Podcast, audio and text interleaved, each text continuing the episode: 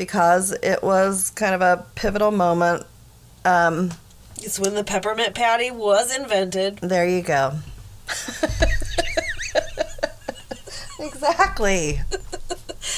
The famous painting, Washington Crossing the Peppermint Patty. Valley Forge.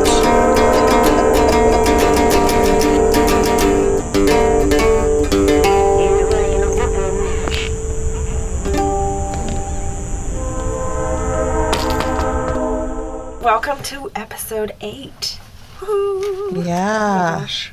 Finishing off 1781, which was a fun year. I feel like I'm going to say that every year. You know, as you have such a positive attitude. You can just like have fun in any year, literally any time. That's at all, me. Which is great. A ray of sunshine. So, yeah, how are you doing? I know it got really cold where you are. Yeah, are you staying warm? The high today was 0 degrees. That was about 3 p.m. Central Time, and it is now like -4, but I'm hot in my house. So it's, I'm like hashtag things we say now. Yeah. I have like faucets dripping so the pipes don't freeze, all that. Yeah, it's like that. I didn't actually make it out to the grocery store, so luckily I was pretty well stocked up, but you know, it's kind of getting down to the bare bones, but fortunately I had enough flour, had a certain number of ounces of flour, and I had flour makes a cameo in my story tonight, by the way. Oh, I think flour shows up in every one of our stories, but flour and Joe Jonas. And there he is, boom, like that. Yeah. That's like a natural segue. No, I just wanted to let you know that I used one of F. Norris's recipes, and I had some flour, had some sugar, had some caraway seeds, which I was correct are actually what is put in this country. They're put in rye bread, basically. That's it. But around the world, good job. Yeah, around the world, they're used in all kinds of different sweet and savory dishes. So. I got schooled on that, which was very interesting. But anyway, I made some cracked nails, put that egg gloss on them, and they're hard as a rock. I packed them up in a tin. With a slice of bread. I think you could soften them up that way. Oh, was that from her book, or is that something you just know? Anyway, I'm just kidding. I didn't make any crack nails. That was not an F. Norris tip. I didn't make any crack nails, but I wonder if anybody else made crack nails. Anybody? I mean, they have the whole entire recipe, so you're welcome. Yeah. Everyone. Caraway is a relative of fennel and carrot. Oh, okay. And like coriander, like that family. BT dubs. BT dubs. The more you know, guys. Yeah. So do we have an announcement? We do. Yeah. The website. Our website is live. It's live.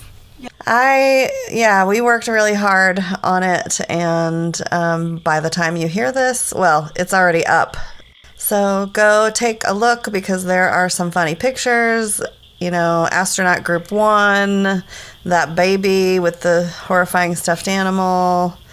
Lots of the paintings that I've talked about. Nightmare. The nightmare is there. Yeah. So also the astrology charts, which I designed. And those can be really helpful when you're listening to the Zodiac back on a night so like pretty. Tonight. Yeah, I like them. That's all I have. Oh, yeah. We are going to have a Zodiac back tonight. But first we're going to hear Valerie's story from 1781. I'm excited. Yeah. But before we dive into your story, Valerie, I want to ask you a question. And is no wrong answers. No wrong answers. I just wanted to know what comes to mind when you hear the word Aquarius.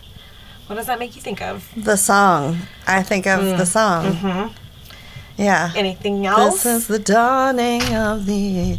Well, and I know a shit ton of Aquariuses, sons. Yeah.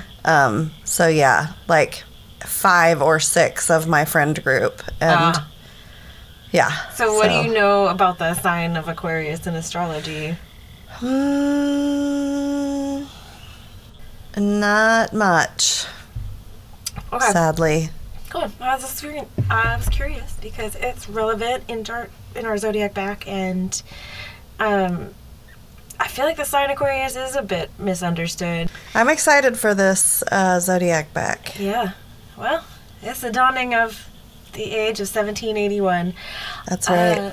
Shall we get to your story? All right. All right. Sounds good.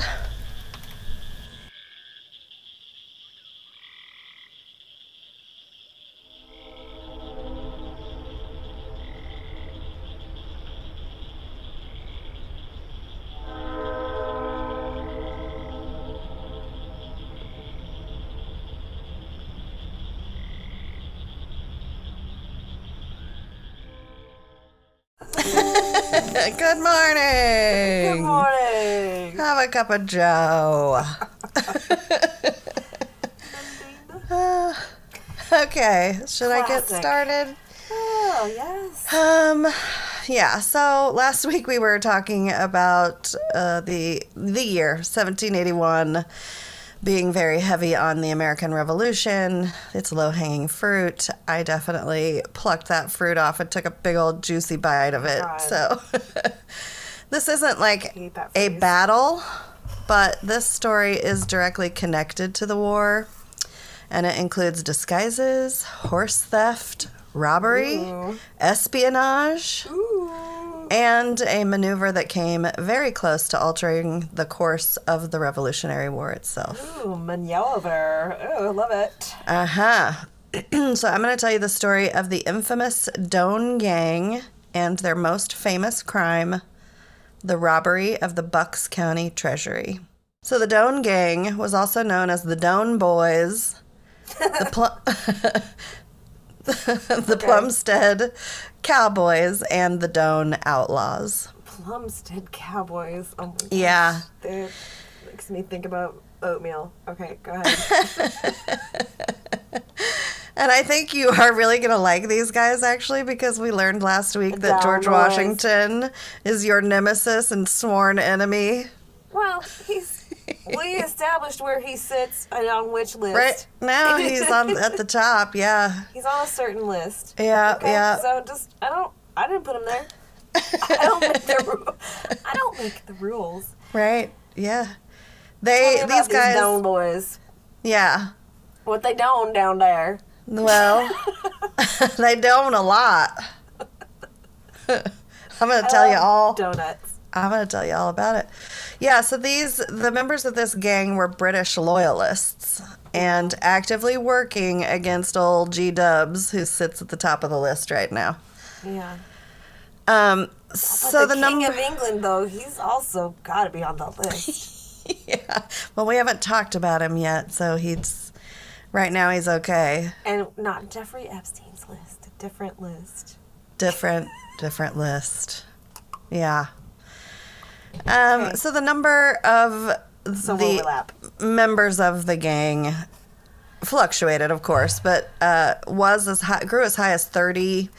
It was said because other outlaws and highwaymen would sometimes join them in their crimes and adventures just when they were in town, I guess. But the heart and masterminds outlaws and highwaymen? Highwaymen. Oh, okay. I mean, Washington did grow hemp. I suppose there could have been some high women. I don't know. I just watched that Mother God cult documentary, so I'm into it. Oh, gotcha. Shout out to McPherson. Woo! I haven't seen that. What is it? Oh, my God. Well, a girl named Amy from McPherson grows up to have a cult where she calls herself Mother God and has a series of father gods. Which McPherson? Kansas. Really? Yes. How come I don't know about this? I don't know. I can't believe we don't know her. Well, I mean... Anyway, she died, and her followers...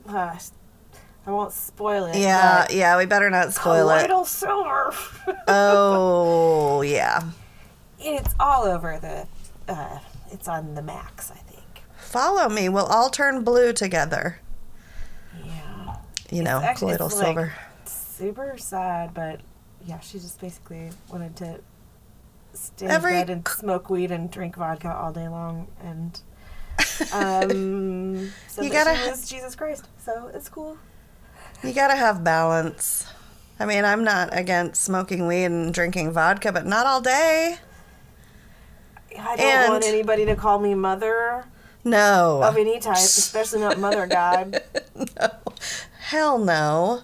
But, like, I don't know, I told our mutual friend who recommended this doc to me that, like, I was like, I feel like they're but for the, like, all the father gods, and then actually taking the supplements, it's basically my story. It's the same exact story. Anyway, I've already gotten you off track, and I apologize. Every cult story is a sad story, by the way. I mean, that is fascinating to me.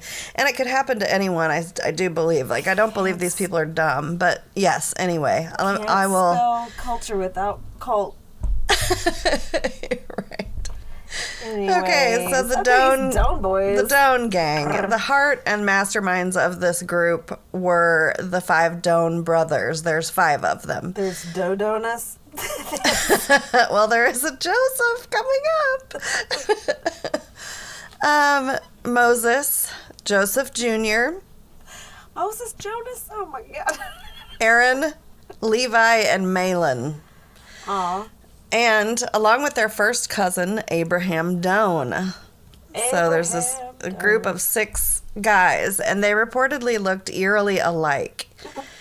They were described as bona fide handsome devils. Tall, dark, and handsome was something I read over and over, and they looked so much alike that they would impersonate each other for fun. Well, that sounds creepy. Yeah, yeah.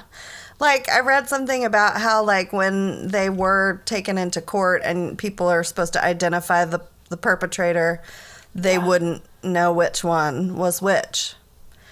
So, yeah, I guess they all looked really alike. Yeah, so these 5 brothers, 1 cousin, looked identical, apparently.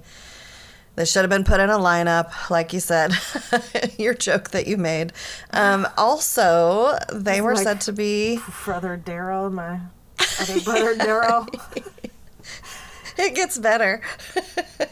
They were said to be the Bhagavad Gita, like I don't know, the Bhagavad Gita, the like ancient Hindu text. Like sacred task. It's about these brothers.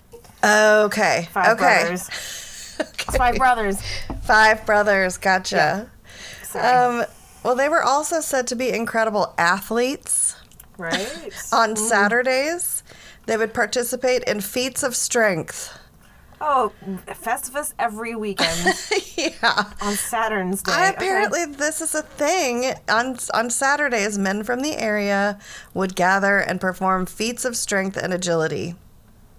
The area being, like, rural Pennsylvania? Yeah. So, like, Bucks County boys would get together and perform feats of strength. Okay. It would be, like, wrestling, races, something called jumping the cat, which I Googled and found nothing. Okay. No. And pitching quoits. Quoits. I did find out what those are, and it looks like the game of horseshoes. Oh, essentially, I thought you were going to say horse shit, but that's too bad. Pitching heavy metal rings. Metal! So, yeah. Okay. Mother. Heavy metal. Alrighty, kettlebells. All right. Yeah, these guys were super metal. Actually, we don't know if any of this is true. The legends surrounding this gang and these 5 brothers and the cousin, you know, it sounds like a cheesy romance novel to me. Like all these athletic, dark handsome, tall, smoking hot brothers and a cousin. 6 guys that look like Fabio. Running Bucks County. I don't know. I feel like it was like, you know, stuff of legend. Yeah. Also bringing up Dukes of Hazzard for me. Yeah, that's a lot of boys. Boys, good old boys. Yeah, they were also, one account talks about how they were a little showy about their feats of strength and acted like bullies, like showing off, which, you know, bullying is not cool. Doan Gang. What is the point of a contest of feats of strength?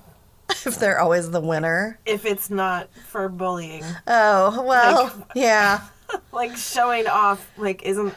That's the whole point. That just seems a little redundant. Like, okay, good observation. They were showing off their feats of strength in the feats of strength competition in front of everybody. Weird. Okay, caught it. Nice commentary. Mm-hmm. Historians. Mm-hmm. Okay. Yeah, but there was one guy. They're doing it and doing it and doing it. Doing it. Oh. Okay. One local guy in the area he was brave enough to stand up to these brothers, and his name was William Hart. So remember that name because he comes up again. Okay. So the brothers grew up in Plumstead Township. That's why they were called the Plumstead Cowboys. Oh, okay. This is in Bucks County, Pennsylvania, with their parents, Joseph and Hester Doan. Okay. And a key piece to this story is that the Doan family were Quakers. Mm-hmm. So this is a religion where the members... Pacifists. Yes. Yep. They belong to the Religious Society of Friends, and they are famously pacifist. So they believe... They can show off their feats. They can show off and be a bully with their words. Strength. But not their bodies. Okay. Mm-hmm. Cool. Got it. Got it. Yeah, so peace above everything. That's the belief. And, in fact, they did not want to pay taxes if it meant it was going toward military pursuits. Yeah. It's freaking noble. Right. I like the Quakers. Yeah, me too. Also because they are quiet. Self-sufficient. But, yeah, like, they seem to always kind of be on the right side of history. I guess people can make up their mind about this gang, but nearly a century earlier, in 1695, Quaker John Archdale became governor of North Carolina, and during his time as governor, he passed a law exempting Quakers of the area from being conscripted or serving in militias based on their religious beliefs. However, they were made to pay additional taxes to the crown as a result. So this is going to be key for this story. When the revolution started, Quakers were in a difficult position. They didn't want to fight for either side. It's against their religion. But the war is going on all around them. Like, things are happening near them and in neighboring states. So it's pretty hard to just kind of sit on the fence. So they participated in nonviolent protests, basically. So that's the backdrop for this story. I listened to a podcast called Bucks County Bites, where they interviewed a guy named Mark McNutt and Melissa Sinker. Mark has been working on a miniseries about the Doan Gang called America's Original Outlaws. And so on this podcast, he's talking about this beginning of the Revolutionary War. And he says, quote, "The way this time period is taught in school is pretty much the same way it's been taught for generations before us. It was a very simplistic view that kind of goes like this. There was a Tea Party, Bunker Hill, Washington crossed the Delaware, Betsy Ross made a flag, and hey, next thing you know, we won. And it was so much more complicated. It was so much more divisive. This idea that, you know, there were all these great unified patriots rising up against the British is not really the way it was. It's believed that about a third were solid patriots, about a third were solid loyalists, and the other third didn't know what to do," end quote. Mm-hmm. I would be the one that doesn't know what the fuck to do. Just like, Which way? Yeah, which side? Oh, yeah, for sure. I would do. Outlaws. The original Outlaws. Yes. Okay, McNutt so... And Sinker, they're working on this podcast about the Doans. Miniseries. Yeah. Miniseries. Oh, on the TV? Mm-hmm. Okay. Is it going to come out on some DVDs? They're still trying to get it made. That's a whole other story, but... the trailer is actually done, and it looks amazing, but I was hoping... Well, we know that making a trailer is not making a Yeah, we made four of them. No, you know what? We are consistent. That's right. Some kind of content every Wednesday since we started. Every Wednesday. Yeah. Sometimes we have to take it down and then put it back up. Put them in the right order. That's good. No big deal. Good morning. Yeah. So, the colonists are frustrated by their Quaker neighbors' unwillingness to fight against the crown, and the crown is making it difficult on the colonists by closing ports off and cutting off necessary supplies. But the Quakers are self-sufficient, so they're not bothered. They are paying this exemption tax, but... local communities of colonists were collecting taxes from the Quakers to give to the struggling colonist families also. So they're being double taxed, I believe, if I'm understanding it all correctly. And there was pressure put on the Quakers to pick a side, basically, and the colonists wanted it to be them.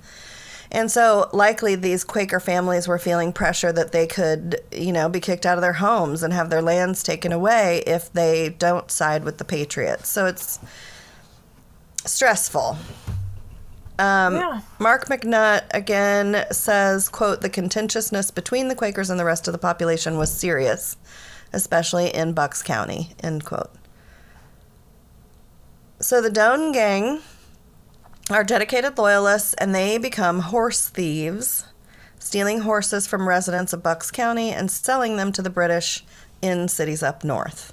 Ooh. So these are their ways of helping, since they can't actually fight. Okay, yeah. Great. And they were good at it. And aside from helping the British, they also did it for fun. I read in a few sources that they would steal a horse from someone only to return it months later under the cover of night and then turn around and steal the same horse back again. They did this repeatedly. Oh. Yeah. Fucking with people. Yeah. In one account, they stole the same horse 3 times from a neighbor. Which is kind of, yeah, whatever. It's mean. Well, that guy probably needed his horse. Well, these Doan boys, they live by a different code. That's right. They're outlaws. So they also helped the effort by robbing the local tax collectors on their rounds, gathering funds that were going to be paid to the colonists. So they're taking it back. The Doan gang is upset that all these Quakers are having to pay an extra tax just because of their religion. This gang was said to have been masters of disguise, but also they just knew the area. They could only disguise themselves as one of the other guys that looked just like them. That's why they're known as masters of disguise. I saw him the other day looking just like his brother. It's quintuplets. Just look alike. Yeah, that was their disguise. I would love to hear about some of the, like, disguises that they had in 1781, because I think it might have been actually easy in more, you know, in more, like, upper-class circles, because you have, like, wigs, powder. Like, you could be anybody under there. Everyone's wearing wigs. You could be that it clown under there. You could be... Yeah. Ooh. It was just making me think of, what... Susan Powell. Some Disney character that's, like, from that time, you know, that time. And then I was like, what the... This is where we are now, that any time period from history, you're thinking of a Disney character. Just, like, picture... I don't know, Beauty and the Beast. And I'm not even, I think that was a Beast. Like, I don't know shit about Disney, honestly. I'm not a Well, what is the timeline of beasts? It can't be in 1789. I think I was thinking more of like Ichabod Crane, but that might be the 1600s. Oh, yeah. I don't know that. Oh, who's got? Well, no, Gaston. Who's that? Was that? When was that? That's maybe who I was thinking of. Anyway, who cares? I think that's from Beauty and the Beast. But yeah. So you were right. I think Ichabod Crane is about that time, the Revolutionary Period. Maybe. Gosh. Somebody who knows their Disney history. Send us an email at gmail.com, or you can check out our website. There's a link there. You can send us a message. Let us know about Ichabod Crane. Should we cover that? Yes. Oh, God. Masters of Disguise. Yes. Masters of Disguise is what they called them, but I just think they knew the area really well. Like, this is where they grew up. You know, they probably hunted. And I'll get into why I'm saying that here in a second, but they were determined to stop George Washington and his Patriot Army. So they are the perfect people to start spying on the Army's encampments because they know the area. They can get in and out undetected.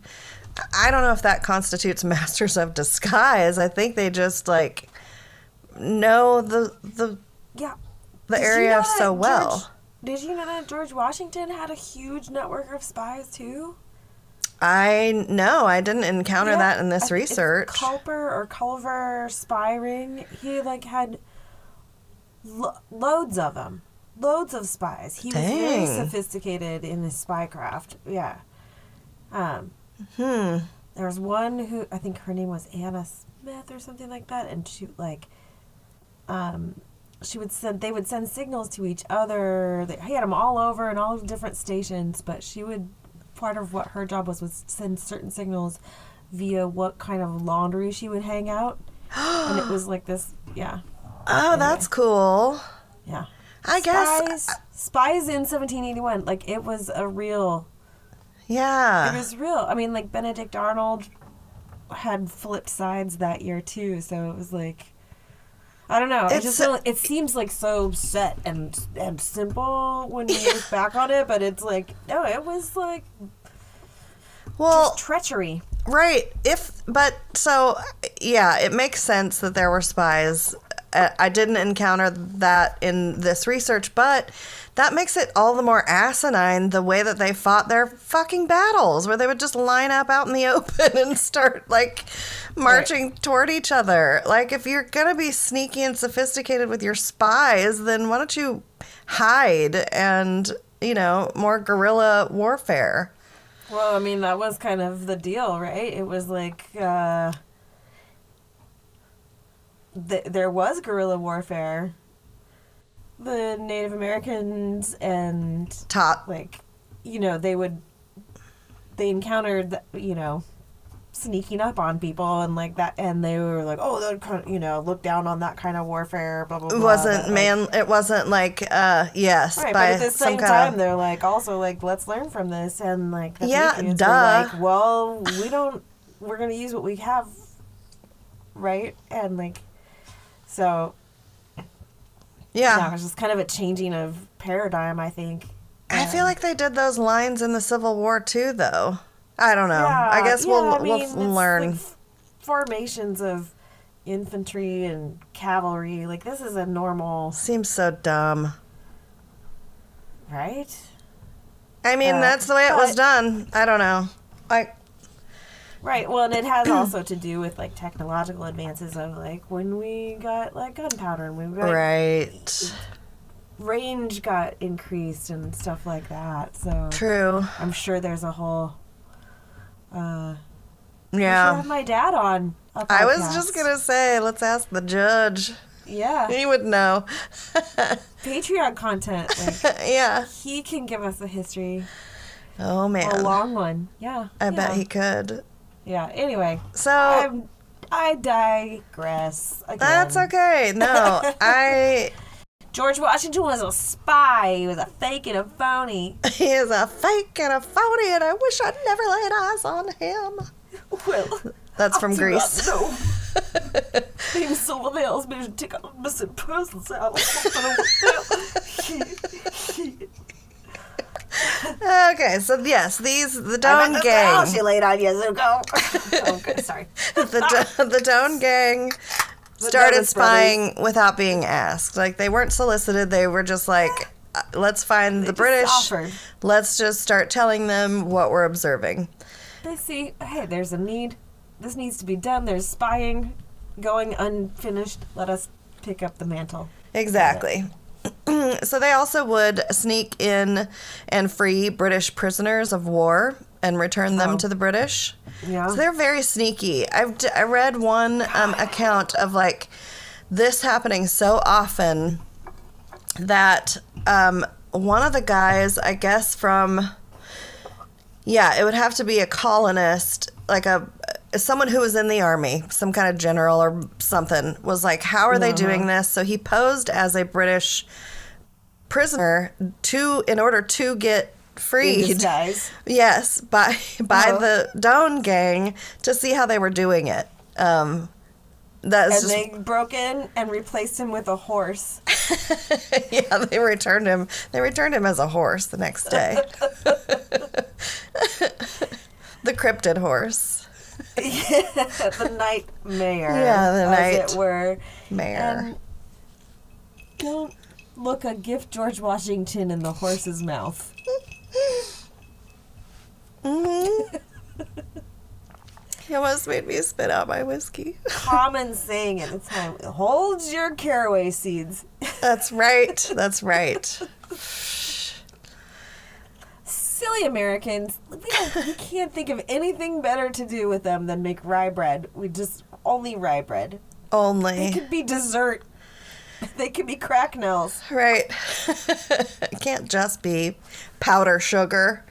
You got to put caraway in it, too. So these guys are being a real big pain in the ass for Washington, and the sneakiness that they employed gave them became part of their legendary status. So another side note, Moses Doan, who was arguably the leader of the gang, it was said had spent significant time with the native people of the area. Mm-hmm. It literally said that he impressed them with his feats of strength. I don't know who wrote that, but sounds like editorializing a little bit. And listeners, if you have a feat of strength that you'd like to show us and see if it impresses us, go ahead and make a little video, and then send it in to us. Okay. Yeah. So I don't want just audio, though. I don't want to just hear grunts. Oh, God. If there are grunts, put music in it instead.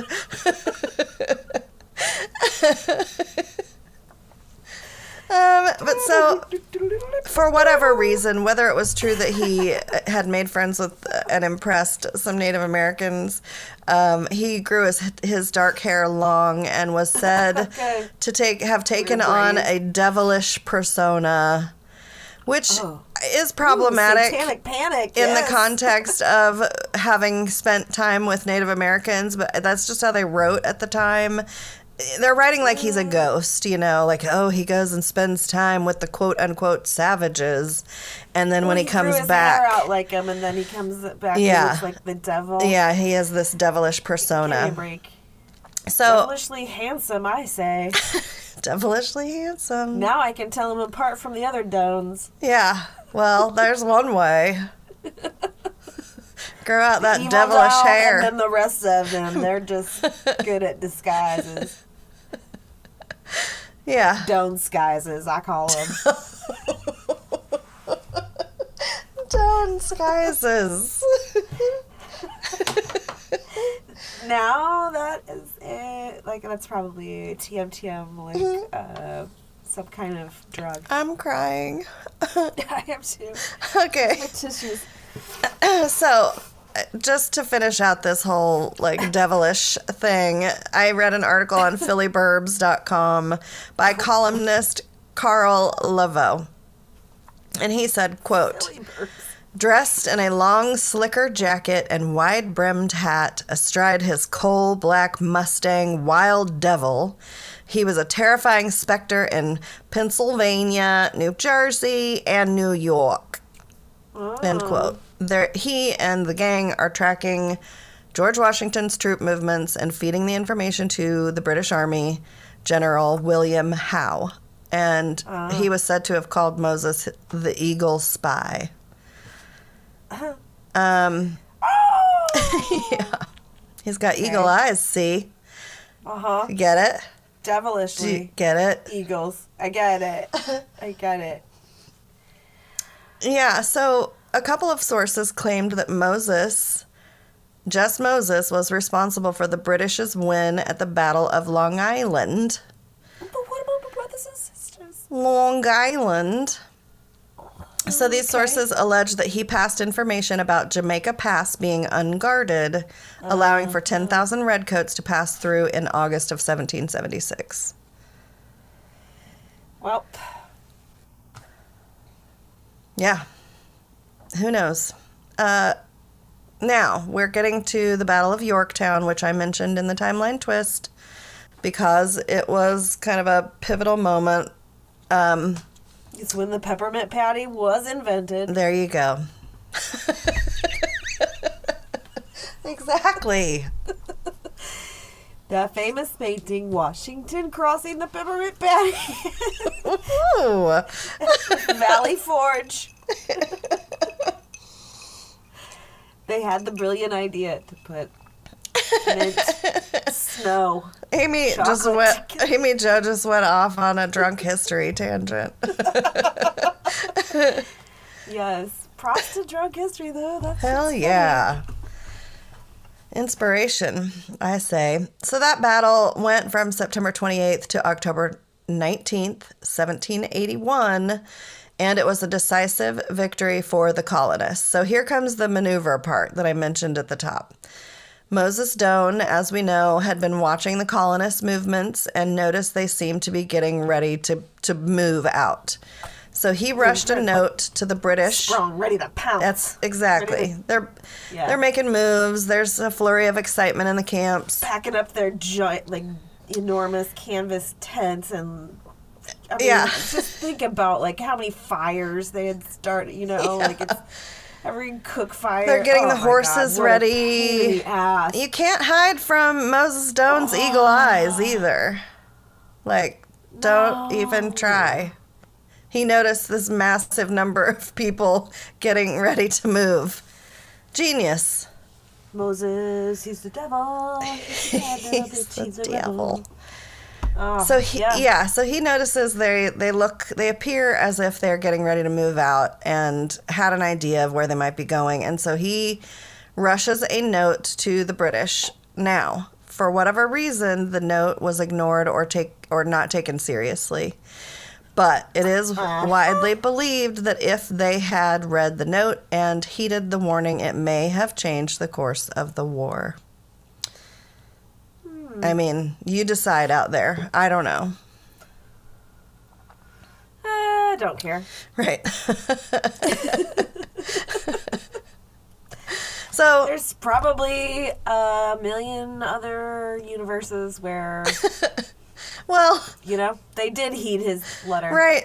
I also was just thinking, okay, well, sure. It's good entertainment to think, oh my God, he changed the course of the war. And I wrote it that way at the top because it makes it interesting. But had they lost, they probably would have just tried again, it would have been the next one. Who knows? Yeah. But in the end, the British surrendered and Moses was pissed. So just days later, he enacted a plan of revenge that became the Doan Gang's most infamous crime. This was the robbery of the Bucks County Treasury in Newtown. Okay. All right. Yeah. Let me take a sip. Mose and his bros. They're rocking. Bunch of handsome devils. Running around. Yeah. Where a parking lot. Where does that phrase come from? Handsome devil. I don't know, but I've called my dog Elvis that since he was a pup. Ugh. I hope it's not racist. Oh God, it might be. Yeah. Things to say or ableist or. Yeah, we need to put that in the parking lot. So curious. Okay, this robbery, Satanic Panic of 1781. Yeah. Well, they weren't afraid of it. They were celebrating it. They celebrated this gang, you know, and we still are. It's an interesting story. I was excited about this story, but so about that night, I have another kind of a long quote by Carl Laveau from Philly Burbs, and he describes it as such. So, quote, 2 dozen gang members arrived on Newtown's outskirts in the early evening of October 22nd. Moses, in disguise, scouted the burrow to assure all was quiet. So there, he goes into Newtown to check it out. Leaving a group to guard the horses, he led others on foot to the home of County Treasurer John Hart on State Street, about a block from the government complex where a Gap clothing store now is located. I bet not now. No, well, who knows? But it just takes you right out of the story. People don't know. Oh my God! Yeah, I'm not going to work at the Gap for Christ's sake. Oh. Reality bites, everyone. Okay. Yeah, if you would like to see us or / hear us do a musical adaptation of Reality Bites. Vote yes. We need to do a poll. Yeah, we can make that the question. Actually, we shouldn't give a choice. Let's just do it. Yeah, no. If people writing in, too many people would be like, fuck no. You, we're doing it. Now we're actually motivated. Who would be like, please do write in and tell us not to do that. Because like, you are the one that took the time to write in and tell us not to do something stupid. And it's really funny because we've been talking about it for like a year. Yeah, we have, actually. Just the two of us doing every part. Frampton comes alive. I mean, that album. Oh my God, oh my God. Ben Stiller, people. Okay, I'm in the middle of this quote. I mean, there was a good break because of the Gap. Oh, I'm not a good listener now. I mean, the Gap, like I said, it takes you out of the story. Okay. So, continuing the quote, if I can. Surrounding the house, the gunmen burst in and put a pistol to Hart's chest and ransacked the dwelling until they found keys to the county vault. So one assailant with a build similar to the treasurer put on Hart's hat. Carrying his lighted lantern, as was Hart's custom at night, he walked to the Treasury office. Scooping up overflowing tax revenue, he returned to Hart's home. The intruders then made a clean getaway, end quote. Wait, overflowing? What does that mean? I don't know. Overflowing? It's just... like literally flowing over buckets and baskets of gold and cash. What was the money? Was it paper money? Well, was it coins? I'm going to tell you. Oh, great. Thank God. I need to know. Yeah, this is a quote from an article from June 21st, 1965. It was in an edition of the Bristol Courier and Levittown Times by a woman named Adie Kent Thomas Jeffrey. And this quote is kind of confusing at the beginning, but she's talking about the area where the outlaws met before they rode into Newtown. This area is called Dripping Springs. And I just included this because the writing is super flowery and made me laugh. And it's like 100+ years later, 1965. So she wrote, quote, on that evening of October 22nd, 1781, however, it, meaning Dripping Springs, carved a new reputation, a new excitement. It sheltered a group of dark-haired, black-eyed men, each as tall and strong as a fir tree in the thicket, the Doan outlaws. The leader, Moses, crouched as he drew a plan for the others in the dirt ground. The horses stomped their hooves and shook their manes as though sensing the excitement to come, end quote. How does she know that? I don't know, but she's all turned on by the Doan Gang. I hate thicket, by the way. I don't know. I just realized how much I hate that word. Yeah, and they're all tall and strong as a fir tree in the thicket. Come on, Aidy Kent. God, she's oversexed. Yeah. It is like a bunch of Fabio brothers. I know. It's so. You know his hair's not naturally blonde. Yeah. Yes. In fact, that's what I was picturing. Like, this is the way they write about. Like, it's five Fabios and a cousin Fabio. Cousin Fabio. And Rabio. Yeah. Fabio's and a Rabio. Oh, my God. I'm crying on this one. I can't. Okay.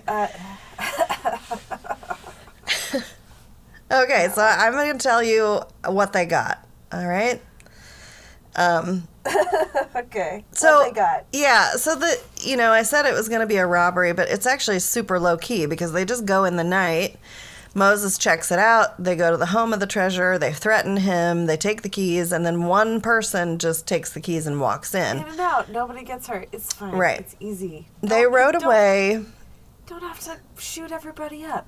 See? Yeah. Quakers be robbing like that. Exactly. Yeah. I mean, it's a lot easier to do it. So according to Aidy Kent, later in that article, Aidy Kent, Thomas Jeffrey, they rode away with 735 pounds worth of gold, which would be heavy. Pounds, not LBs, but like British pounds. Yeah. Unit of. Right. And 1,307 pounds of paper money. So both, to answer your question. Okay. But it's British money? I guess British, so, yeah. Pounds, it's pounds. Yeah, it's in pounds. Okay, yeah, I was curious about that. How do they pay for stuff? Well, the war isn't over, so the treasury, the Bucks County Treasury would be holding money of the crown, basically. And this is considered to be the largest theft of public funds ever in all of the sources. But I don't know if that's been, if that record still stands, but. You mean after the 2000s? Yeah, because, some of these sources were old, so. Yeah. But anyway, it is said to have been over 200,000 in today's money. And. Not that much, but. No. For them. Well, but nobody had to die. Right. Nobody got hurt. Yeah, they didn't kill Joseph Hart. So, dude, are we going to get all the way through 1781 without anybody like dying? Well, I mean, there were no murders? People dying in the war, but but without covering a murder? Maybe. I don't have any murders in my Zodiac. So they did do a lot of other things that I did not include in this story. There's a lot more to it, but okay. Yeah, and just a side note, one of the locations that I mentioned in the timeline twist, the Whitehall Hotel, is on the site where the treasurer's house was. Oh. The Whitehall Hotel was built in the 1800s. So they do this massive robbery. This is their most infamous crime, and they are now on the run. They're sheltering in cave hideouts in the surrounding area. Mm. As they're on the run, they continue to rob tax collectors and steal horses over the next few years. Fuck yeah. Now, do you remember William Hart from their youth and the feats of strength, the only guy that would stand up to them? Yeah. At this time, he forms a posse against the Doan Gang, and they actively hunted for the group. And they had one guy, this cracked me up, he took it super seriously, and he would sleep all day and then go scouting around at night to find them. Oh, Dog the Bounty Hunter? Yeah, only at night. Yeah. Dog, Coyote the Bounty Hunter? Yeah. Wolf. Love that. I know. Just picture. I'm going to go full nocturnal to hunt you down. Mm-hmm. You look-alike motherfuckers. Yeah. I don't give a shit which one of you I am. Right. Yeah. Oh, God, you're all George Foreman to me. Knock them down one by one until you've nabbed a total of 6. This is according to one of those historical markers, you know, that you can see on the side of the road. Oh, God, did you drive out to a historical marker? I did. For this but story? I went to Bucks County. I go above and beyond, guys. Well, I know. It's just because you're hoping to run into a certain... pair of brothers. New Hope is just up the road, guys. It's in Bucks County, Pennsylvania. So they were declared in 1783 outlaws officially by the state of Pennsylvania for robberies, burglaries, and felonies. So the party's over. They've been declared outlaws by the state. There are now several posses after this declaration out searching, and the heat is on. So the Doans are driven away from Bucks County and into Virginia for about a year. Oh, into Virginia? Okay. Yeah. Is there some kind of, like, money? Why are all these posses? Do the posses get money if they get them, or what? Or they're just like... Yeah, there were... Pissed? Yes, there were... Piss posses or there were money posses? There were rewards. I didn't put any of that in my story, but yeah, there were, for That's sure. Right. Like, they had prices on their heads. So... They're beautiful, look-alike heads. They're gorgeous, gorgeous, yeah. Dark and handsome. Yeah. Handsome, handsome... Donors. Strong as a fir tree or whatever. 80 Kent said. Okay. So while they were away in Virginia, I'm assuming thicket. A member... What'd you say? I said thicket. I should have just kept on going. I'll teach you. Night, ladies. Oh, God, oh, God, oh, God, yes. Yep. Yes. Yep, that's... Okay. That's the picture. I mean, I don't want thicket to be my safe word because it makes me laugh and I can't get it out. Okay, I'm going to keep going. I'm getting close to the end. All right. Okay, so while they were away... on the run, a member of their gang and close friend of Moses Doan, Mr. James Fitzpatrick, was captured and killed, and it really affected Moses. Shortly after, he attempted to kill the woman who betrayed Fitzpatrick, but he was unsuccessful, and this was said to be out of character for him, so I feel like things are kind of unraveling.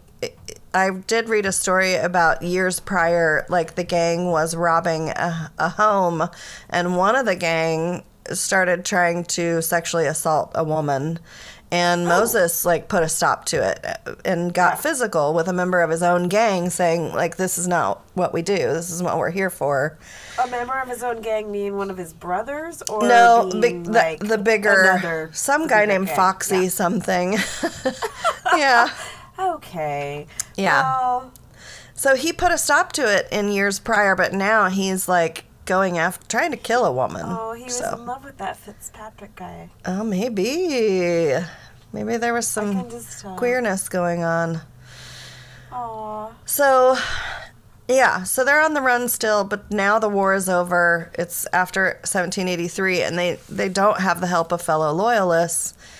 But despite this, they return to Bucks County again and resume their illegal behavior. So, in 1783, they're hiding out at the home of a man named Halsey on Fleecidale Road, who apparently helped them from time to time. So this is just a safe house that they can go to. And one of the sources... Halsey. Yeah. said that Halsey's wife did not have any flour to feed the gang. Aw, shit, man. What the fuck, Halsey? I know. I literally have in my notes, what the fuck is up with all this flour? This thing, like, we didn't know, but we were uncovering that the story of America is the story of flour. Flour in every episode. If it were for not the flour quite. Paste, so we wouldn't be here. No, actually, corn is the story of right, corn, but that's true. That's another episode. Yeah, I don't want to do that one. That's extra Patreon content where we take where we crop. Talk about corn. We just talk about crops. Yeah. Crops. Crops with pops. Okay. Okay, so Mrs. Halsey, I don't know if that's first or last name, she sends her 11-year-old son to the flour mill located on the Delaware River, and this little guy snitched that the Doan gang was at his house. So, shit. Word quickly spreads to their childhood nemesis, William Hart, who was hanging out drinking beer at the Gardenville Tavern, which is still open. You can go there and get food and drinks. Side note. I do want us to go there, so. Yeah. I'm down. Give us some money. I want to go. So William Hart brought his posse to Fleecidale Road. They were joined by a captain named Robert Gibson of Fisherville, and the group burst into poor Halsey's home, and the feats of strength resumed. The men wrestled, and eventually Moses was subdued and surrendered.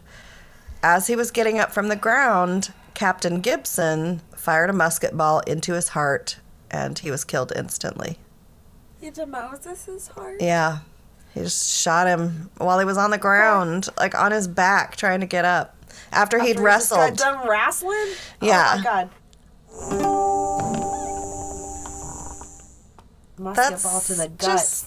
Yeah, to the heart. Oh, to the heart. Shot through the heart. Yeah. Does a musket ball go all the way? Does it go through? Does it penetrate the skin, or does it just like knock you down? How big is a musket ball? Yeah. I feel like marble. Maybe they're smaller. I don't know. Again, pea. Write in and let us know. That's Dad. Right. Dad. Yeah. He just writes in for every episode. Like, this is what you got wrong. Asking me questions that I know the answer to. So according to that same historical marker, I do know that Levi and cousin Abraham tried to jump out the window when they heard Moses being shot, but they were captured. They were later hanged. Joseph Jr. and Aaron fled to Canada, and Malin, I read that he got into New York, but then the trail goes cold on him. Now, good for him. You might be wondering, what happened to the money? It was never found. They spent it on the road. They were all like just... It was never found, so yes, maybe they did spend it. Maybe they gave some of it away, but the legend says that it's buried near their cave hideouts in multiple locations were mentioned. And people have tried to go to all these hideouts and find this money. But they have to scout out the locations based on historical descriptions to see if they can find it. And, you know, that just adds to the legacy, the mystery that there's this. It wasn't that much money. It was 200,000 pounds in today's money. $200,000 in today's money. Yeah, that's nothing. For, like, 5 brothers and the cousin. Think about that. I would take it. If I found it, if I were hiking. Oh, yeah, I wouldn't turn it down. I'm just saying it's, like, not... that much money that you would have all this left over that you would have enough to bury, and when you're on the run and you don't have a place to live and you're like... Yeah. Like, I bet they gave some to their families and they... Right. You know, like... Yeah, that it's probably not buried. You know? Yeah, I don't think there's... That's just my take as, like, a remote viewer in training. yeah, psychic apprentice. It's possible. Well, like, I don't think there's any treasure. That's not that much money. That's what among six people. This whole thing, this whole time is like, you know, I keep coming back to like, is this part of the real story or is this just the way that people wrote it? And like, it's this mysterious legend and these tough brothers and who knows if there's any money. I just have a couple more points about their legacy. Carl Laveau wrote another article entitled Dripping Springs. One time Doan Gang hideout has been found. Here's how. This is also on phillyburbs.com. And he features a book by Brian Rounseville called The History of Tyler State Park. The article describes the book as, quote, a 94-page glossy self-guided walking historical tour. Long neglected historical sites are listed, accompanied by many never before published archival photos, end quote. So this guy he's like an avid hiker and often goes in that state park, and he's trying to get some markers put up, historical markers, which, you know, I think is a great thing to do. Yeah. So you can hike. Can I add something? I just to piggyback on that comment. For a long time, until I was probably too old for it to actually be cute or anything,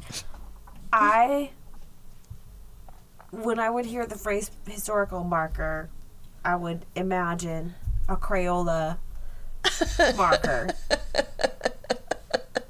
Yeah. And, you know, we would go on vacation and my dad would always take us and we'd have to always visit the historical markers, whatever. But like, right. I still always... You still Crayola markers have first. The connotation. Yeah, and then I have to go like, oh no, historical marker means something different. So continue. Yeah. So he's trying to get. I think that's a good brown. That's a good thing.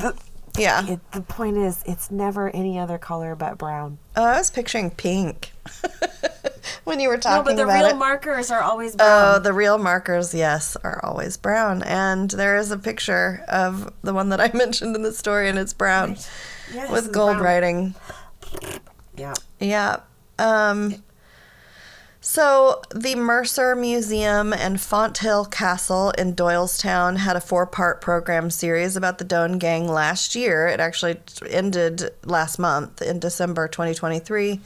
It's too late to see that, but the museum is working on a special exhibition opening May 3rd of 2024 and going through December 31st, 2026. So plenty of time. We should go there and then have some beer at the Gardenville. And if you are interested in that mini series, they do have an active Facebook page. They posted something in December. It's called America's Original Outlaws, and their YouTube channel has the trailer. You can also get on YouTube and see videos of people trying to find the Doan caves and going to the graves of the ones that were captured, Levi and Abraham. Since they were hanged, they were found and they were in jail and then hanged. The family got their bodies back and they wanted to put them in the Quaker cemetery, but they decided because of their activities that they could not be within the walls of the cemetery. So they're directly outside. Aww. The walls, and I'll have pictures of that too on our blog, but that's where they say those bodies are, and they are literally just outside of this stone wall. Yeah, but that's the story of the Doan Gang and the Bucks County Treasury robbery. Oh, I love it. And I love, you know, it's just making connections in my head about outlaws and being outside of the cemetery, just like barely outside of the cemetery, and how we're going to cover in the Zodiac back how, you know, there was this discovery of a planet that existed outside the boundary of the known solar system. And, you know, I asked you at the beginning about, like, what your concept of the sign Aquarius is, and that's one of the things that I've learned is that it can represent you know, the like if Saturn, the ruling planet of Aquarius, is a boundary, then Aquarius can represent what is outside of that boundary. Yeah. Well, yeah. Whatever planet that was should be named Levi and Abraham, because they're right outside. Well, right outside the wall. We found the name Uranus. Yeah. For it. So, anyway, great job. Wonderful story. Thank you. Nobody died except for everybody who was in this story is already dead. And we're all going to die, too. P.S. You and me and that's everybody right. that you love is going to die. So, enjoy. Let's get to the Zodiac back. Yes, let's. Good times.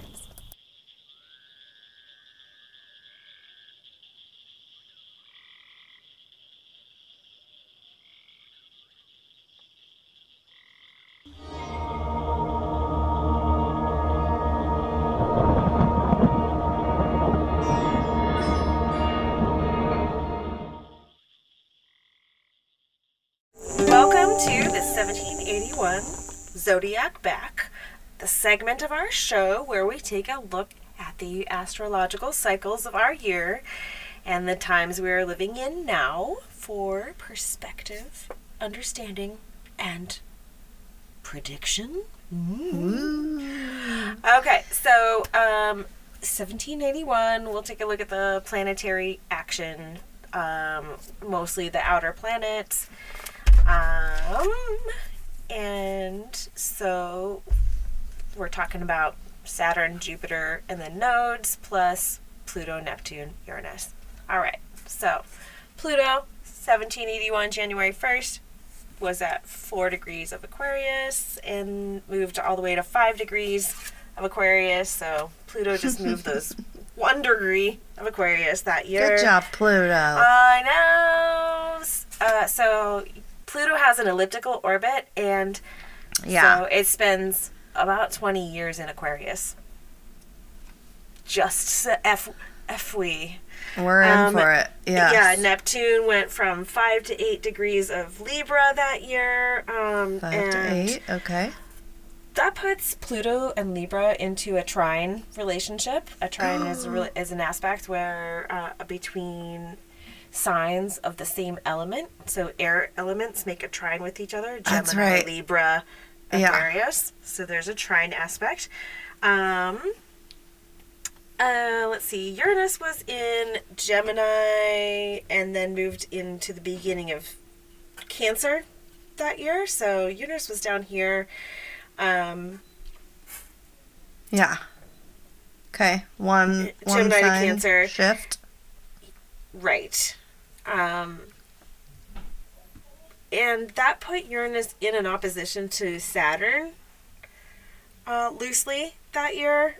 And just to note that we had in 2021 and 2022, we had a really hard Saturn-Uranus square, which is kind of like an opposition. So it's kind of a similar vibe of like Saturn is like the brakes and Uranus is like the eureka moment of instantaneous transformation and future revolution, and Saturn's like structure and like slow down. Saturn's like an engineer.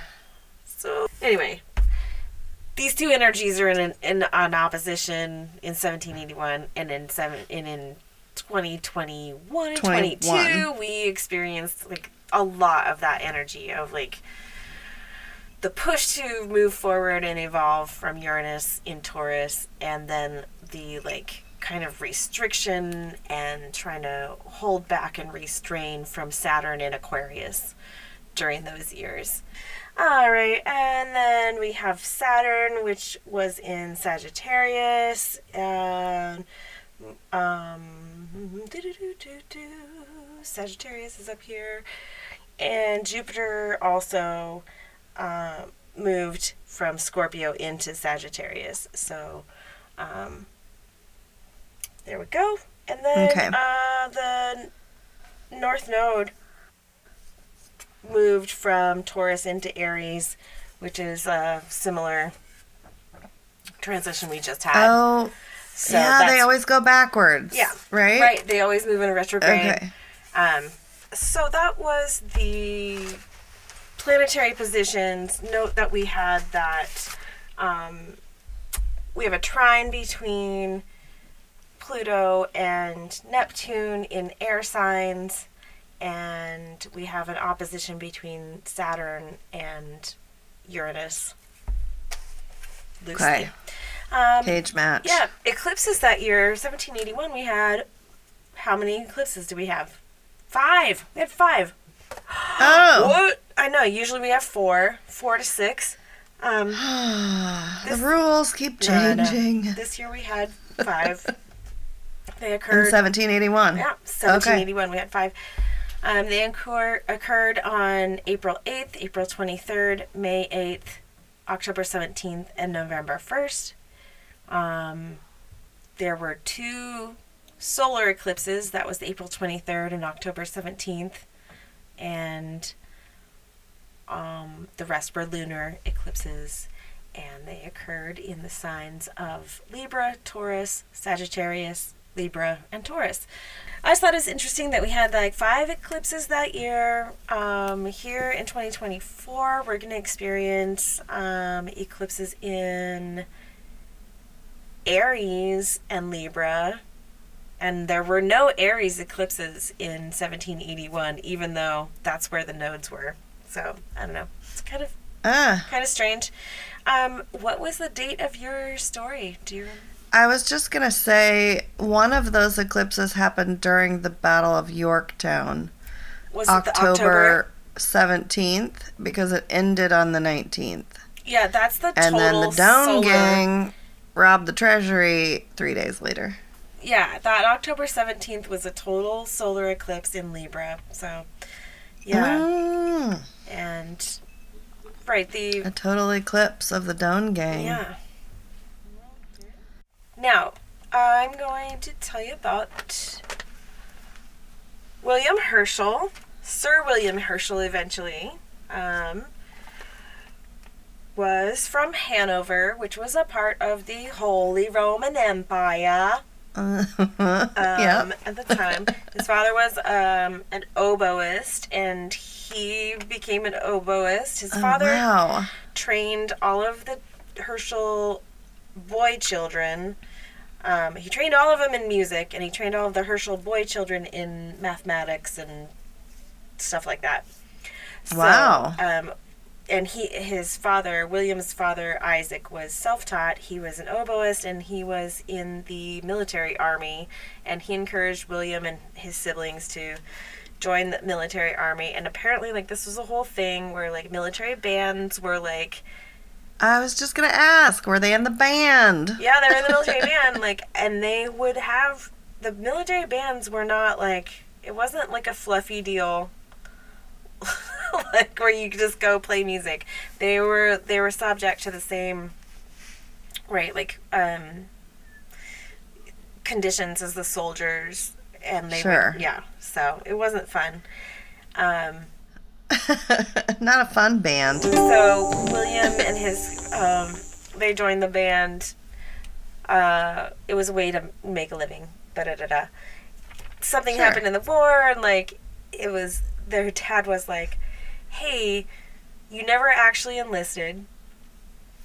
Why don't you just get out now while the getting's good?" And so they did, and they went to London and checked out the scene there, and you know it was a little bit much for William Herschel. He had aspirations of being a composer.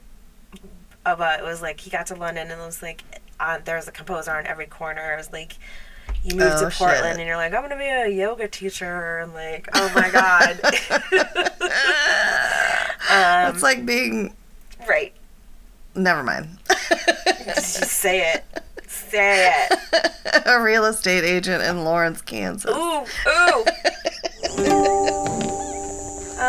Okay, so he went to London, and there were composers. Composers on every corner. Couldn't hack London. If you'll recall from my story, Muzio Clementi was in London, and he was rocking it. He was at his, that was his home base for his world tours, his Eras tour, and he, but Herschel... He was killing it. Herschel was an accomplished composer, but he was not able to, like, really make a living in London because there were composers everywhere. So he moved to the country, and he led orchestras and did music gigs like they have, including teaching music lessons, and he would drive around or, like, whatever, clippy-clop around the countryside at night and look up at the sky while he was driving around to the different houses where he was giving music lessons. He was an oboist and a violinist and a harpsichordist, I believe, and a composer. Imagine how many fucking stars you could see in 1781. Word, I know. Must have been beautiful. All of them.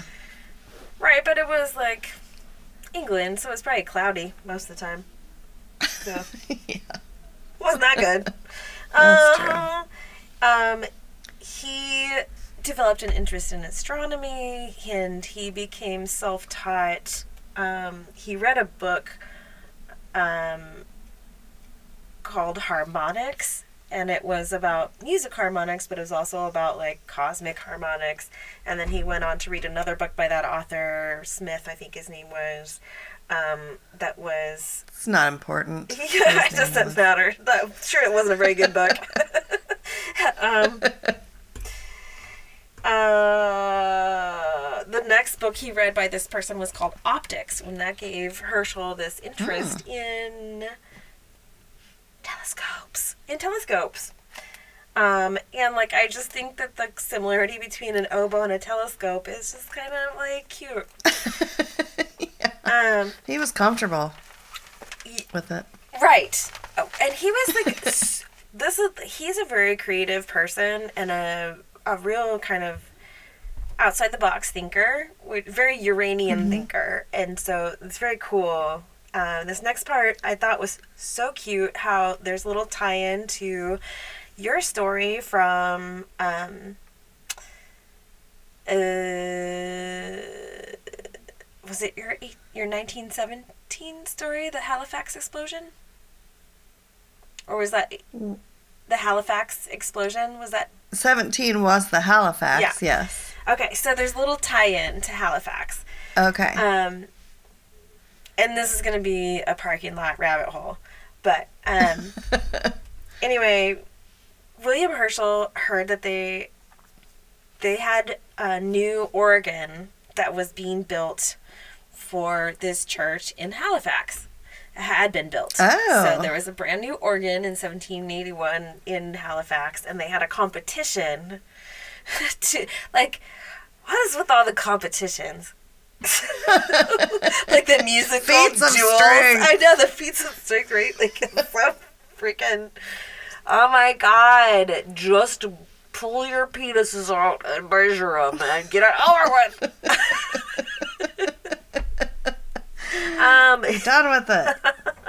Anyway, William Herschel heard that they were having a contest for the job of organist in Halifax at this church for this new organ.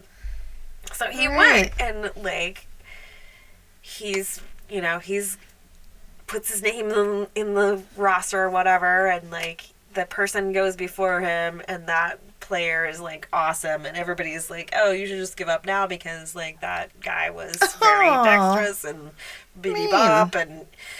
Herschel's like, it's okay, whatever. And he gets up there, and at this time, organs didn't have the foot pedals, which give you the low notes, give you the capacity to play multiple more octaves, like, at the same time.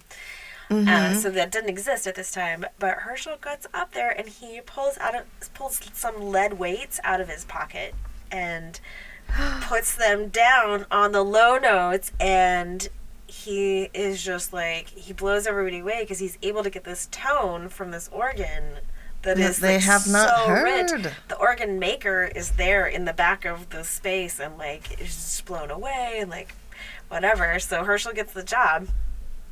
And yeah, I think that's like really creative, and he just wasn't interested in the same kind of yeah, like he just like, this will come through later too, but he just wasn't interested in things just because other people were. He was interested because he was so genuinely curious and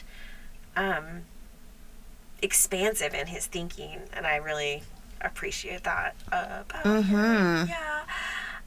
So then he takes this job in Halifax, and he keeps it for 1 month, and then he hears of a better job in... I quit. Yeah, he hears about this awesome job in Bath, England, and he... as an organist, and so he moves to Bath.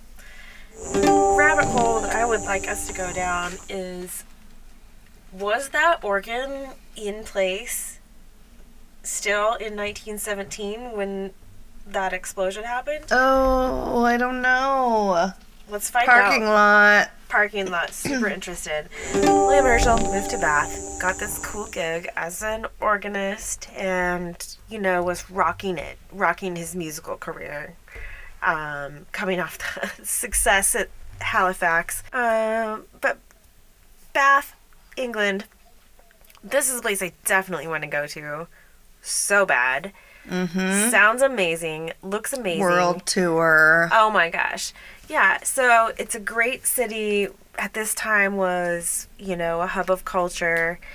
It is home to all this really cool Georgian architecture, and from above there are all these kind of Freemason symbols built into the structure of the city. There's something called the circus, which is a circular, like a fancy roundabout that has super amazing acoustical principles that take place in the middle of it that like sound super cool, and like curved buildings that have like four-story apartment townhouses. Yes. Question. Were the answer. Which came first, the round gown or the roundabout? Which one, did the dress influence the roundabout, or did the roundabout influence the dress? Good question. Parking lot.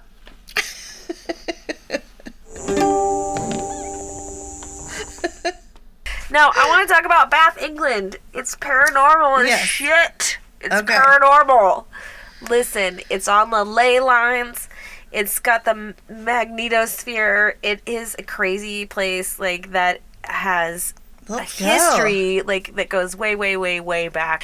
And that same year, 1781... in Bath, an organization was formed called the Ancient Order of the Druids. But you know what? Druids? They weren't nothing like Druids at all. They were totally secular and, you know, like more of a club.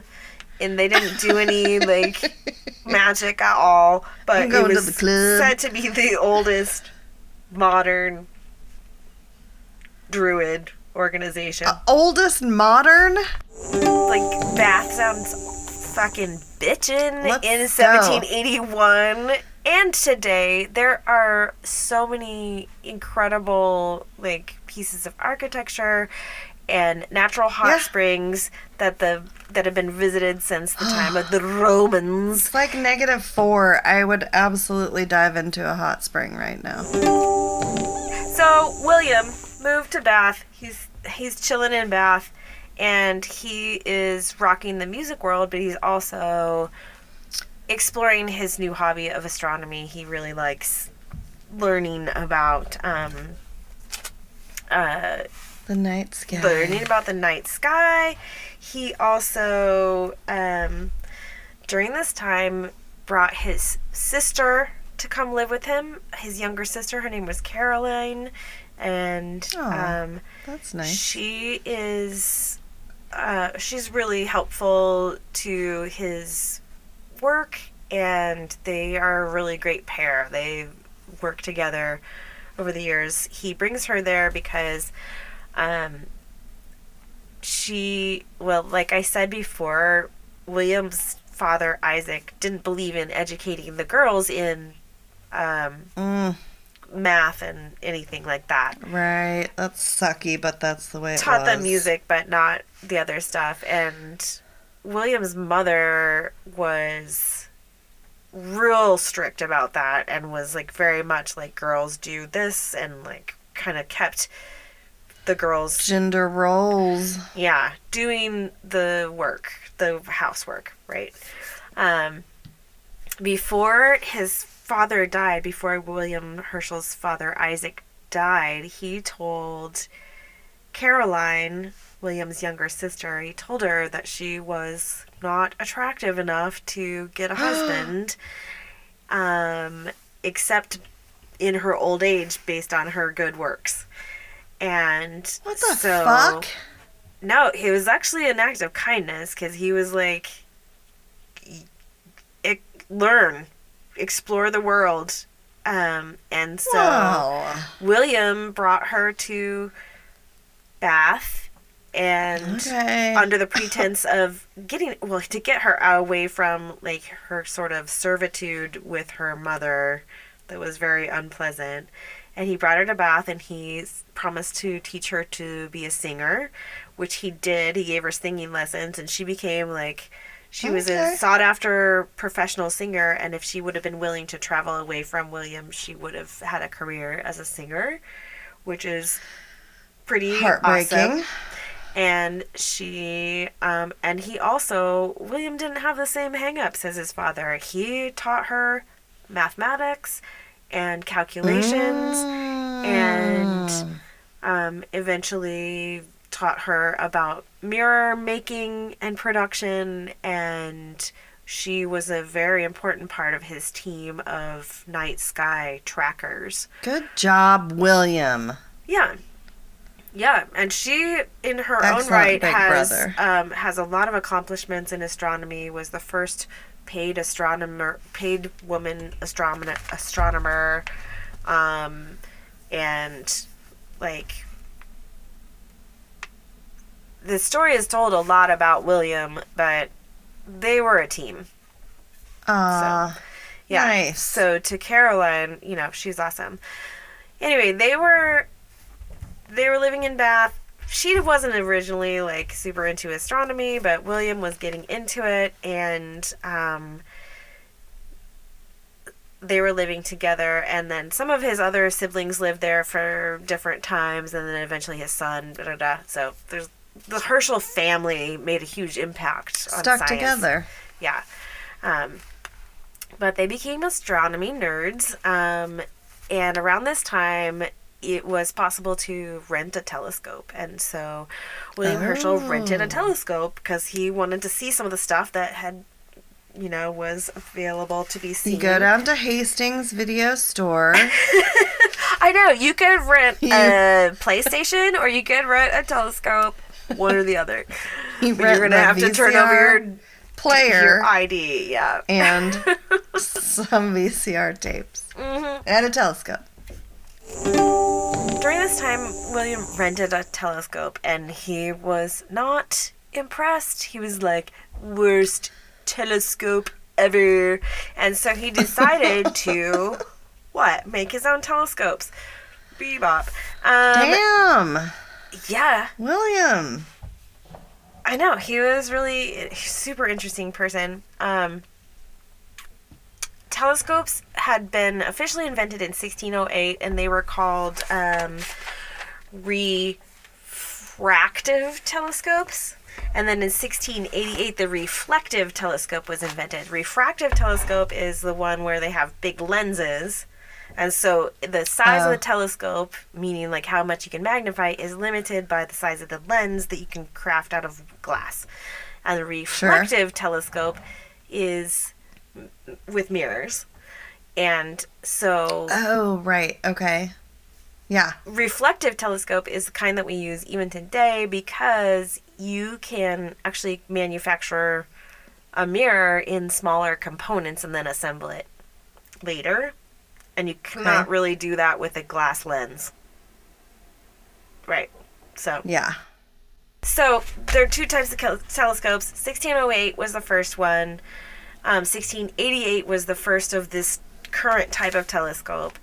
And William Herschel rented one and was like, this is bullshit. This is a piece of shit. I can make my own better.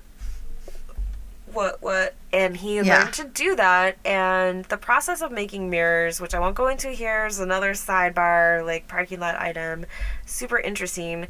But during this time, it was not easy. It was a very, like, elongated process. And they actually even used like the Herschels turned their dwelling into a telescope factory basically, and which was a mirror making factory, and part of the polishing process involved using dung to polish the mirror. And so this is the point. It smelled like shit.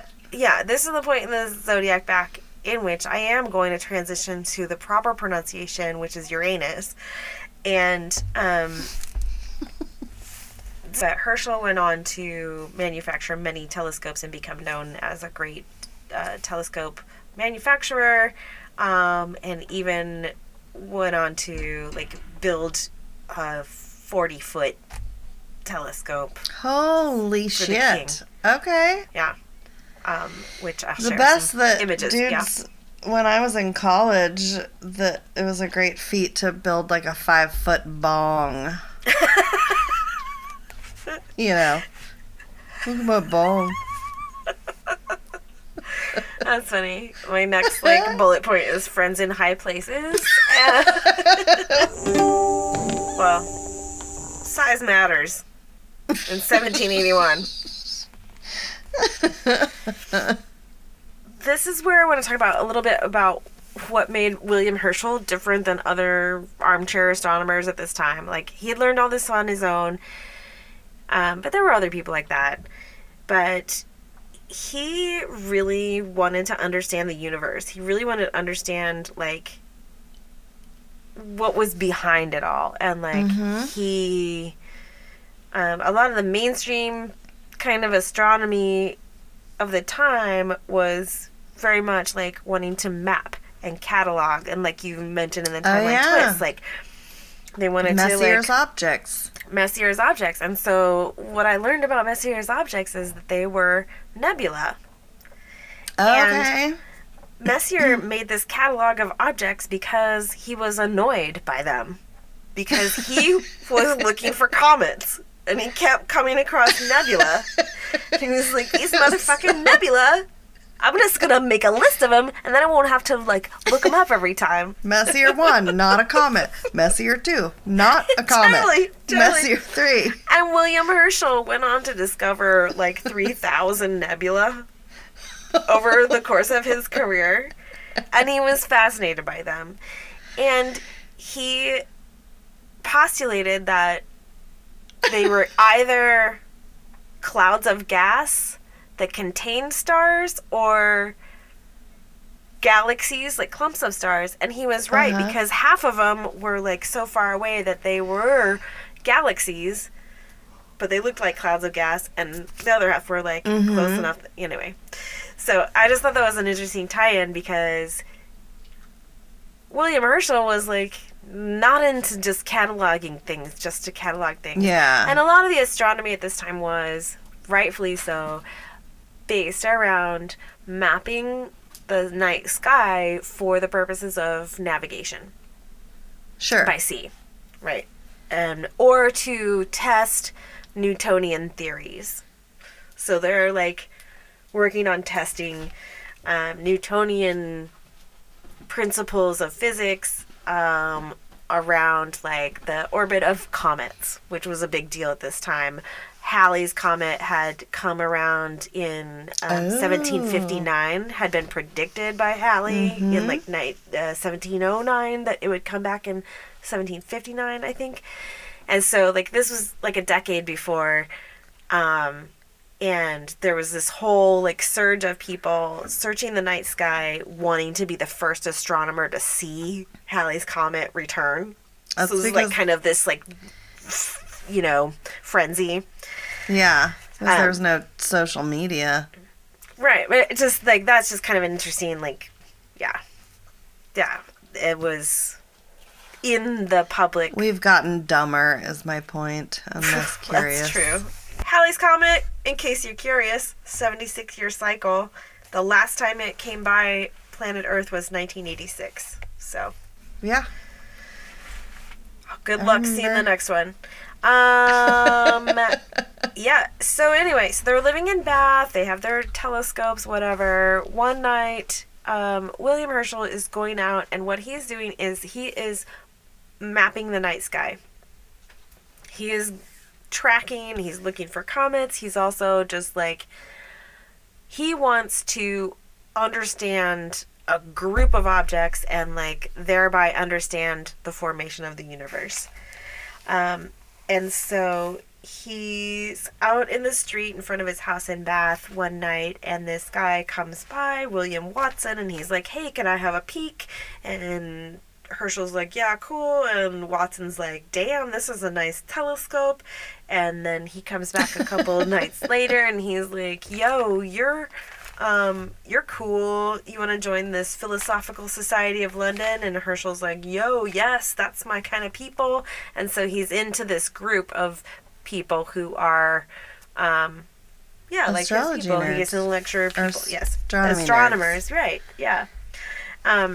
He's got that 5-foot bong. Totally. Herschel's in this society.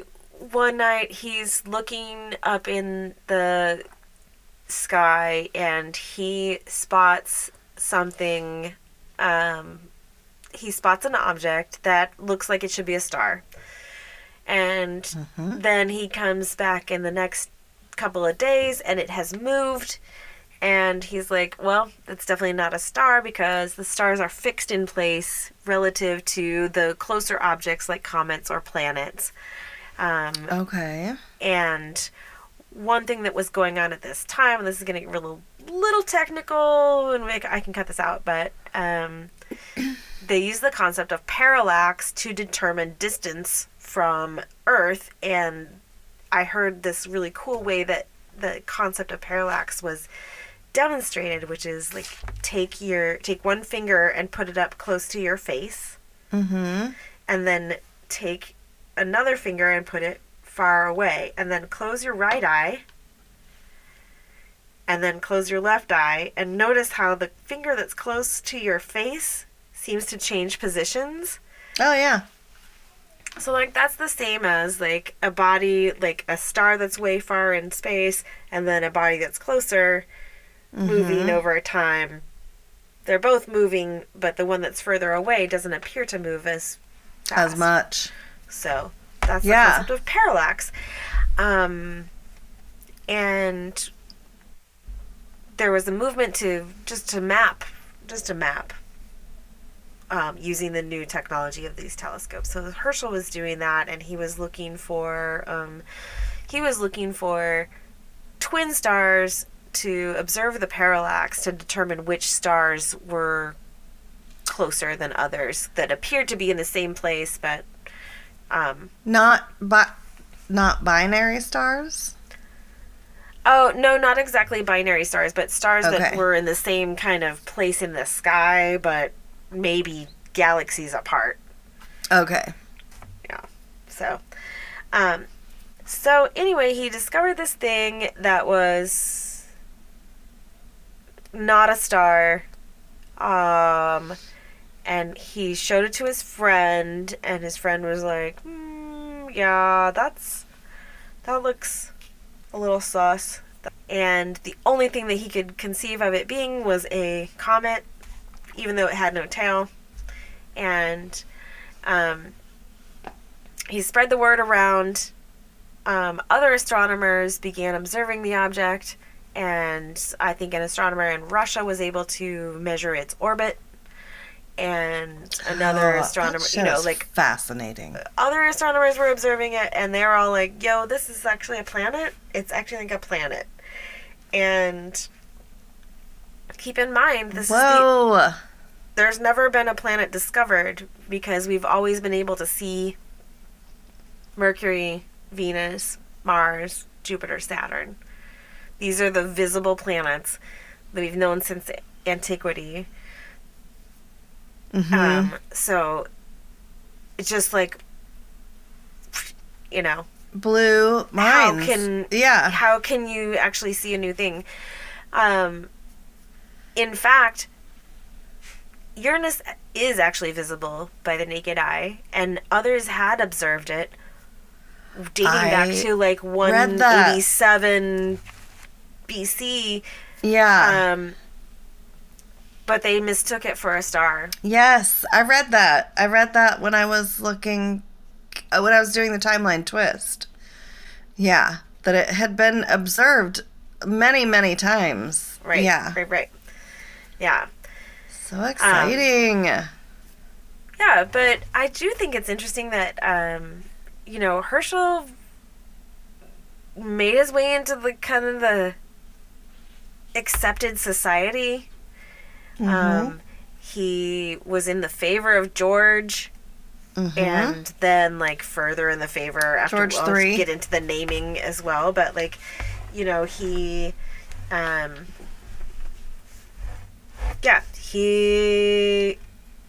not ostracized. He was not beheaded. He was not sent to battle the lions. He was lauded and given a position of power and able to conduct his research into his old age.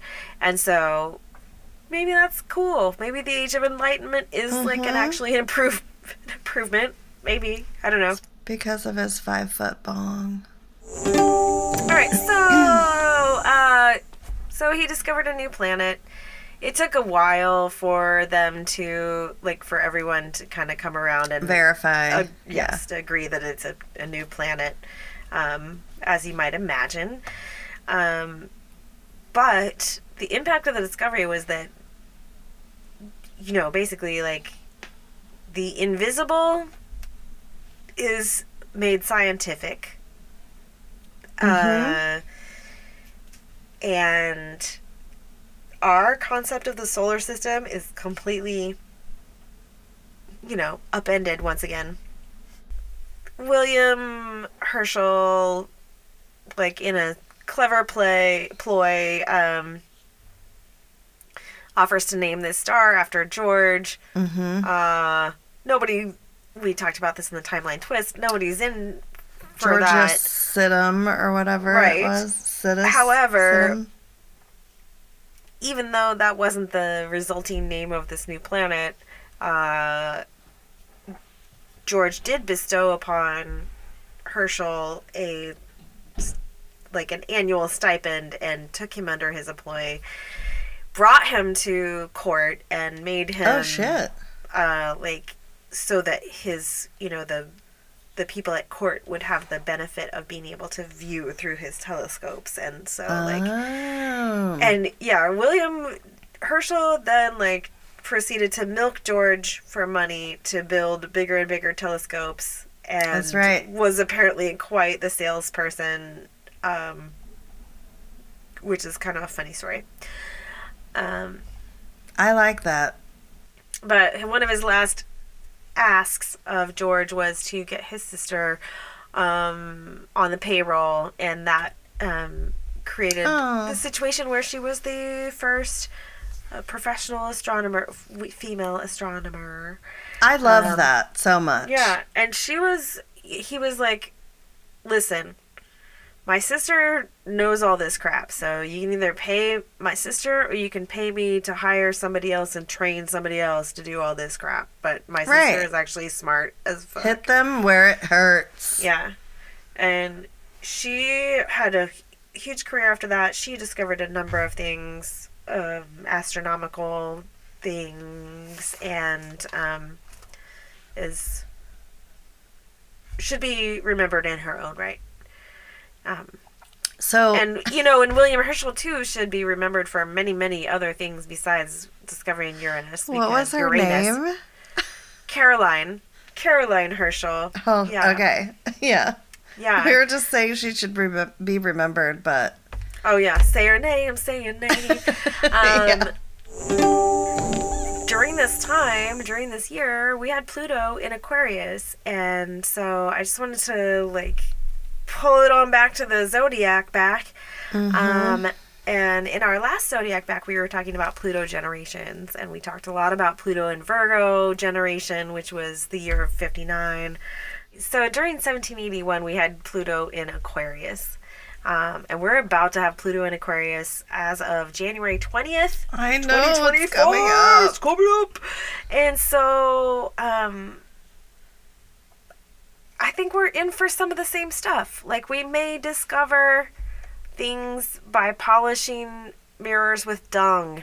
And, you know, when we're looking for something else, we weren't looking for a new planet. We weren't looking to expand the solar system. But, oh, hey, here it goes. So it may be like that. Anyway, this is from an article on Catherine Urban's website. She's an astrologer. 1777 to 1798 was Pluto's most recent visit to Aquarius occurred during an era of revolution among several countries around the world. While the Declaration of Independence was born in the late degrees of Pluto in Capricorn, it's important to note that the U.S. colonists continued to war with the British throughout the early years of Pluto's journey into Aquarius. So, as we've said. While we'd prefer our Pluto return to be wrapping up, I'd speculate that it will continue until Pluto reaches 9 degrees Aquarius, Pluto's position when the Revolutionary War was declared over via the Treaty of Paris. So we'll get there in like 6-7 years. Okay. Great. Oh my gosh. One of the podcasts I listened to, they were talking about, like, a Uranian archetype, and they described Doc Brown from Back to the Future as, like, the classic Uranian archetype. I think that's helpful. Okay, good. We need to explore more of that. Put it into terms that I can understand. Okay, Uranus. So this new planet, what we discovered here, what up in here, it's got an 84-year cycle, so it takes 84 years to orbit the sun. Uranus is a blue ice giant, and I'm just going to say right now, like, you know me, I haven't ingested blue liquid or ice since 1990. Like, this is the last time I put anything blue liquid, like, in my body. It might have been 89. Might have been 89. Anyway. The gas giants, Jupiter and Saturn, are gassy because they're warmer. Uranus is the coldest planet in our solar system because its core is colder than others. It's not emitting as much heat. Do you know how cold? Like, well, the surface, like the atmospheric surface is like negative 300 Kelvin on average. Oh, fuck. So. Okay. Yeah, is that cold enough for you? Well, it's pretty fucking cold here today, so I was just wondering comparatively, like... The atmosphere is frozen gases... including a large percentage of methane, which is the other reason why I'm going to continue to say Uranus. It smells like a fart. Like, there are actual, like, so many videos for children about how Uranus smells like farts. Like, it's like, God. All right, now, Gio, I got it. It's a fart joke. Here's another little fun fact about Uranus. It rains giant diamonds on Uranus. All right. Like, the size of like 3 elephants or something. Like, like that would kill you. Like, but they're giant diamond, like 700-carat diamonds. They're actually diamonds? Yeah. Yes, chemically like, diamonds that rain down from the sky in this methane cloud. Uranus's axis is super weird. It got blasted to the side somehow, and there's lots of theories about this. Probably some kind of giant space debris. But anyway, you know how the Earth's axis is on a tilt, and that's what creates the seasons as we go around the sun. Like, part of the year, the northern hemisphere is pointing away from the sun, and so that's when we have winter, right? Like, Uranus is... and I will share with you a video that has a great visualization of this, but Uranus's axis is like parallel with the sun. So like Earth is at 23 degrees, Uranus is at 90. It's and so the North Pole, like it spins around this. It takes 17 Earth hours for a Uranus day. But, 17. Okay. Yeah, so it's spinning super fast like this. But it takes 21 years for a Uranus season.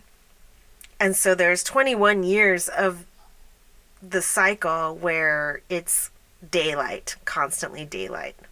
Oh, because it's on its side. Its rotation is on its side. Oh, thank you. And so, yeah, the 84-year... rotation around the sun, revolution around the sun, is just 4 seasons.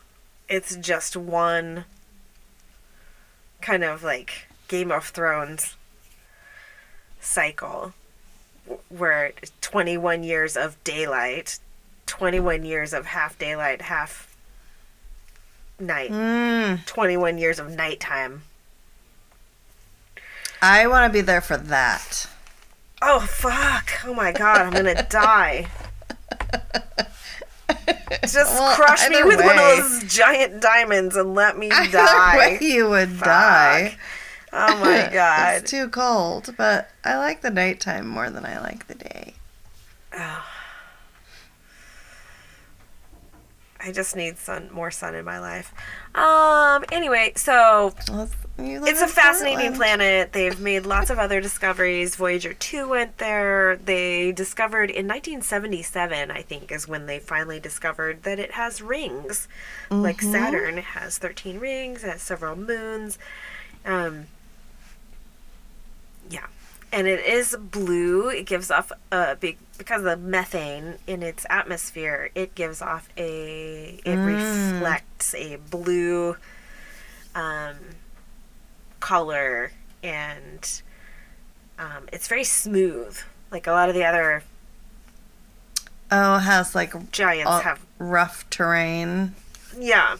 So how did this new planet get its name? As we talked about, William Herschel wanted to call it George, and he got the payback from that because he got his pension. But the rest of the world was like, no, I don't think so. It's not your planet.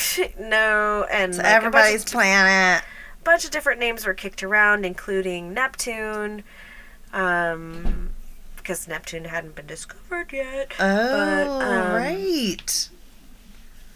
Eventually, they ended up on this German astronomer suggested Uranus, which is the Greek name for the god that is the father of Saturn. But Saturn is a Roman name, and Jupiter is the Roman name, and Mars is a Roman name, and Venus is a Roman name. Bida bop bop. I don't know exactly why they went with the Greek name for this god, but it's just different. I also love your analogy. Did you say Uranus is compared to Doc Brown? Yeah, And did you know that his dog was named Copernicus? Oh, God, I didn't remember that. Yeah. Yeah. So, the Uranus archetype in astrology was difficult to kind of determine because it was a new thing, and it was like the first time there was a new planet ever. Yeah. Because the first time ever, like all the other shit was written. Yeah. Well, they'd had thousands of years to collect data about like correlations. So it took a while for them to figure out what it means in astrology, and the way that they went about addressing that challenge also influenced the way that they determined significations for following planets like Neptune and Pluto, and now all of the asteroids and da da da. So they were developing a modern technique. It took about 100 years to kind of settle on this meaning. There is this astrologer named Richard Tarnas who wrote an amazing and influential book called Cosmos and Psyche, which, like, we should get it. We should have a deep, deep, deep dive on that. But in short, Richard Tarnas speculates that there might be a more, according to the correlations of like events that astrologers had noted with this new planet, he speculates that Prometheus is a better myth than Uranus, because Prometheus is the god who stole fire and gave it to humans, and so was revolutionary in that way. So next time we'll be doing a different year. We're going to be moving on to another year, and we're in the 20th century next time. Yeah, that's all you're gonna get. Yeah. Excellent job. What's Roman numeral for 0? There isn't one. That's why Roman numerals suck ass. Okay. Come back next week. You Ain't a Woofin' is brought to you by 4702 Productions. Thank you for listening. If you have comments, story ideas, or would like to reach out, email us at youaintawoofin@gmail.com. Everything you need to know can be found at youaintawoofenpod.com. All art and design by Valerie. All music and editing by Amy Jo. We are a 100% independent podcast. Support us on Patreon at youaintawoofenpod. Also, please rate, review, share, and subscribe. We love you, and we ain't a woofin'.